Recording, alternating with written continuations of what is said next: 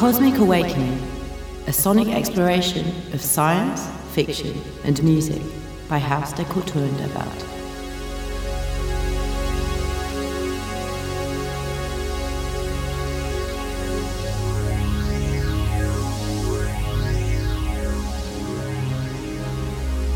How do visions of alternative worlds transform into music? How do sounds and rhythms, in turn, redefine the so called reality on planet Earth? If you seriously want to pose questions about the future, you should delve deeper into the conceptual spaces of science fiction and into its sounds.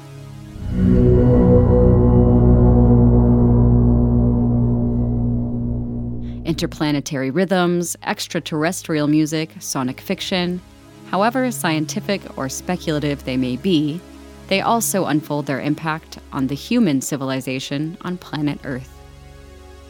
For a good 60 years, science fiction influenced music has been a fertile and diverse field for testing ideas and inventing possible worlds. Its resonance can be perceived all around the world, in the words of poets and writers, in the real and imagined soundscapes, and in the music of parallel universes. As writer Samuel R. Delany once put it, science fiction doesn't try to predict the future, but rather offers a significant distortion of the present. Together with Delany, the cosmically awakened are wondering what can arise from this distortion? How could the world be different?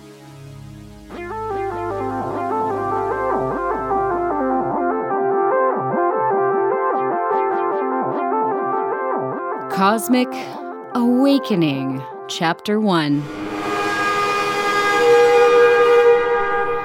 In space, no one can hear you scream.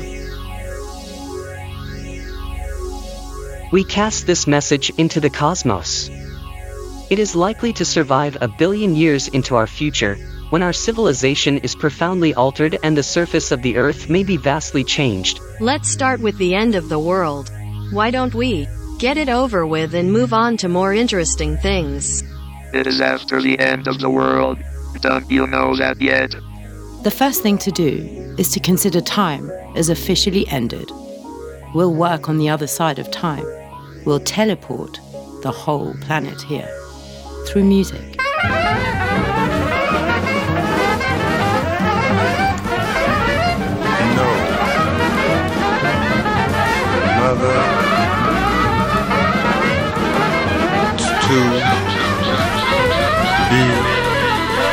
And no father to be there. Since it's after the end of the world, the best idea is to start from nothing. Let's try to remain absolutely silent for a moment. Let's try to extract the last essence of beauty from these dying echoes.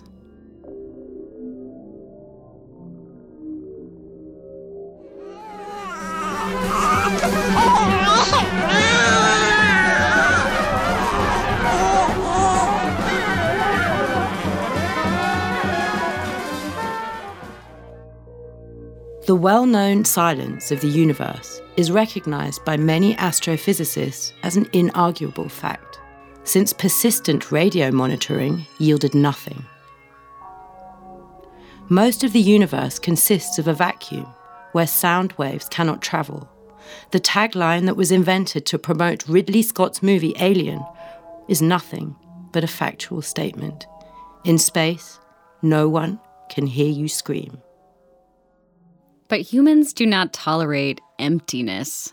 This is why they help themselves with visions and sound hallucinations. They try to make sense of their surroundings, and they also do so in visual and acoustic terms. They want to see the stars. They want to hear the universe. They want to know that there's something happening out there on the myriads of celestial bodies and in the immeasurable nothing between them. Now it's starting again. Again, I'm imagining to hear something.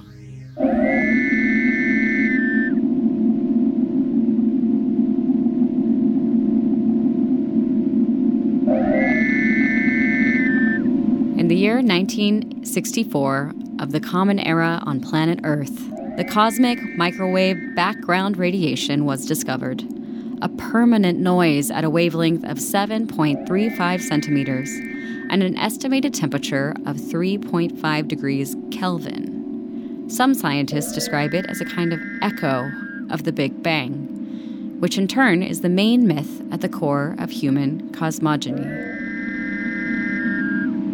The Big Bang, quite a musical metaphor. From this discovery, one can deduct there is vibration in any silence. There is music even where you can't hear a thing.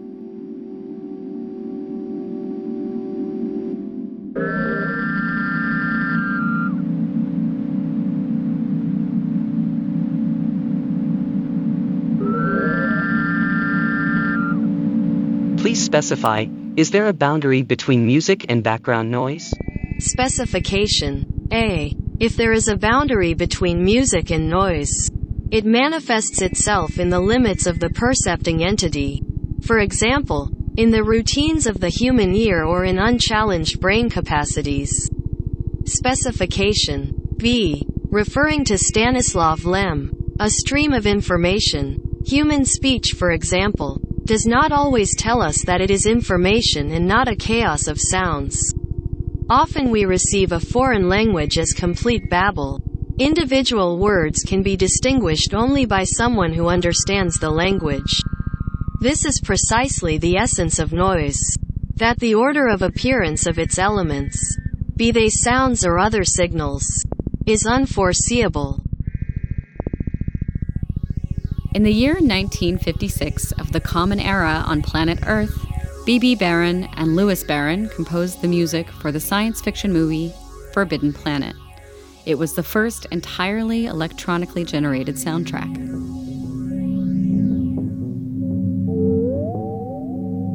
But the sonic inventions of the Barrons were not considered to be real music by the producers of the movie, which also saved them some money, by the way.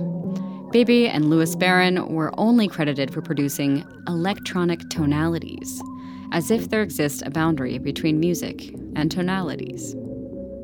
That's a mere delusion. Just as the boundary between science fiction and social reality is an optical illusion, as Donna Haraway famously stated in her Cyborg Manifesto.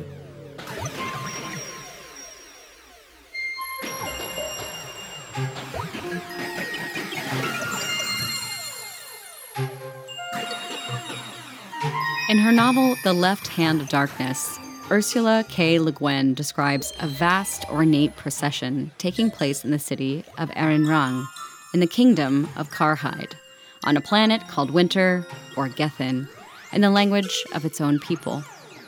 The parade moves to the music of metal horns and hollow blocks of bone and wood and the dry, pure lilting of electronic flutes. Especially remarkable is another instrument, though. The gossaval, played only in the king's presence, produces a preposterous, disconsolate bellow. Forty of them played together shakes one's reason, shakes the towers of Erhenrang, shake down a last spatter of rain from the windy clouds. If this is the royal music, no wonder the kings of Karhide are all mad.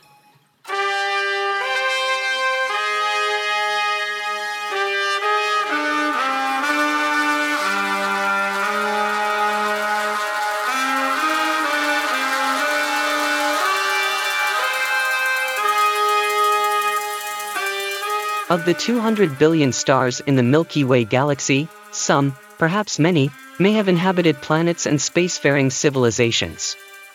If one such civilization intercepts and can understand these recorded contents, here is our message.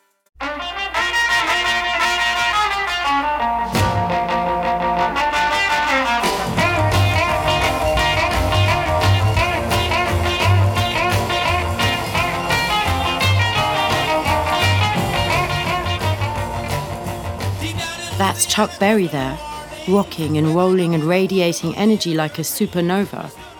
This very song, Johnny B. Goode, was included in the first ever music compilation that humanity sent off to outer space as a gift and a message to whoever might find the golden disc that it was engraved on, maybe only a billion years from now. In the year 1977 of the Common Era, two copies of the so called Golden Record left planet Earth aboard the NASA space probes Voyager 1 and Voyager 2. By now, both space probes have left the heliosphere and are traveling through the interstellar medium. A fictional psychic character, portrayed by a comedian on US television, was the first human to intercept a reply message from space. And he was also able to decode it a clear statement made up of four words, the first positive proof that other intelligent beings inhabit the universe. Send more uh, Chuck Berry.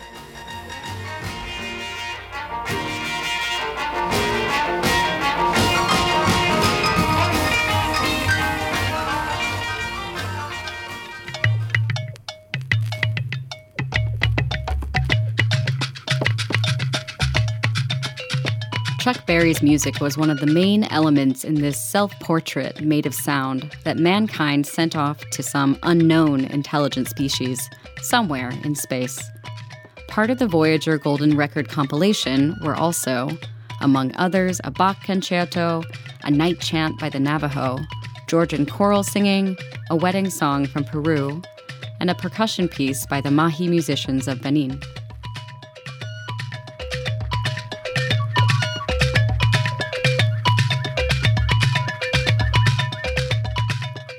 Engraved on the disc were also sounds of thunder and rain, crickets and frogs, hyenas and elephants, tractors and trains, and greetings in 55 languages, among them this message in the Amoy dialect, spoken in southeast China.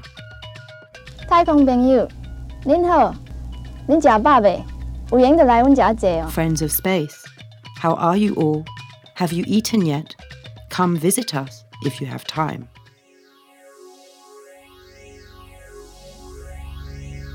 The Golden Record featured a debatable selection, of course.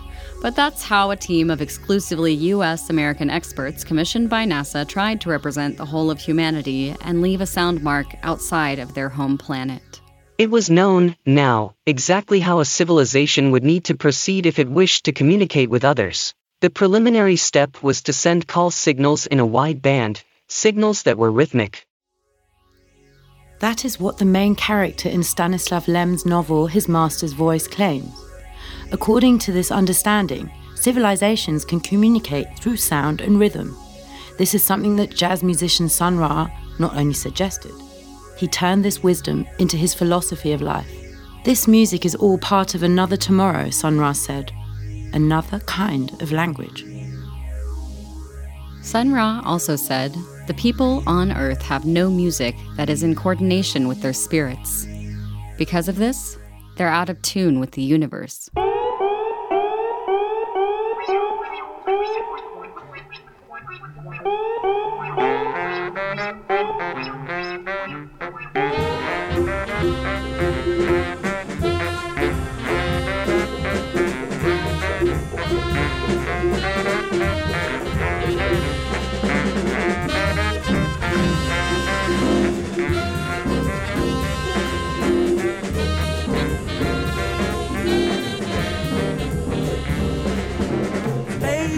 The place.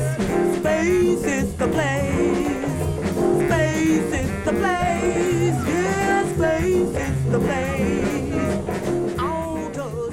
Um, um, um, um. The music is different here. The vibrations are different, not like planet Earth. Planet Earth. Sound of guns. Anger. Frustration. There was no one to talk to on planet Earth who would understand. Communication from an unknown source. Received at an unspecified date sometime in the 20th century of the Common Era. In a room in a tower, high above the city, a piano was playing a man. This was Cosmic Awakening.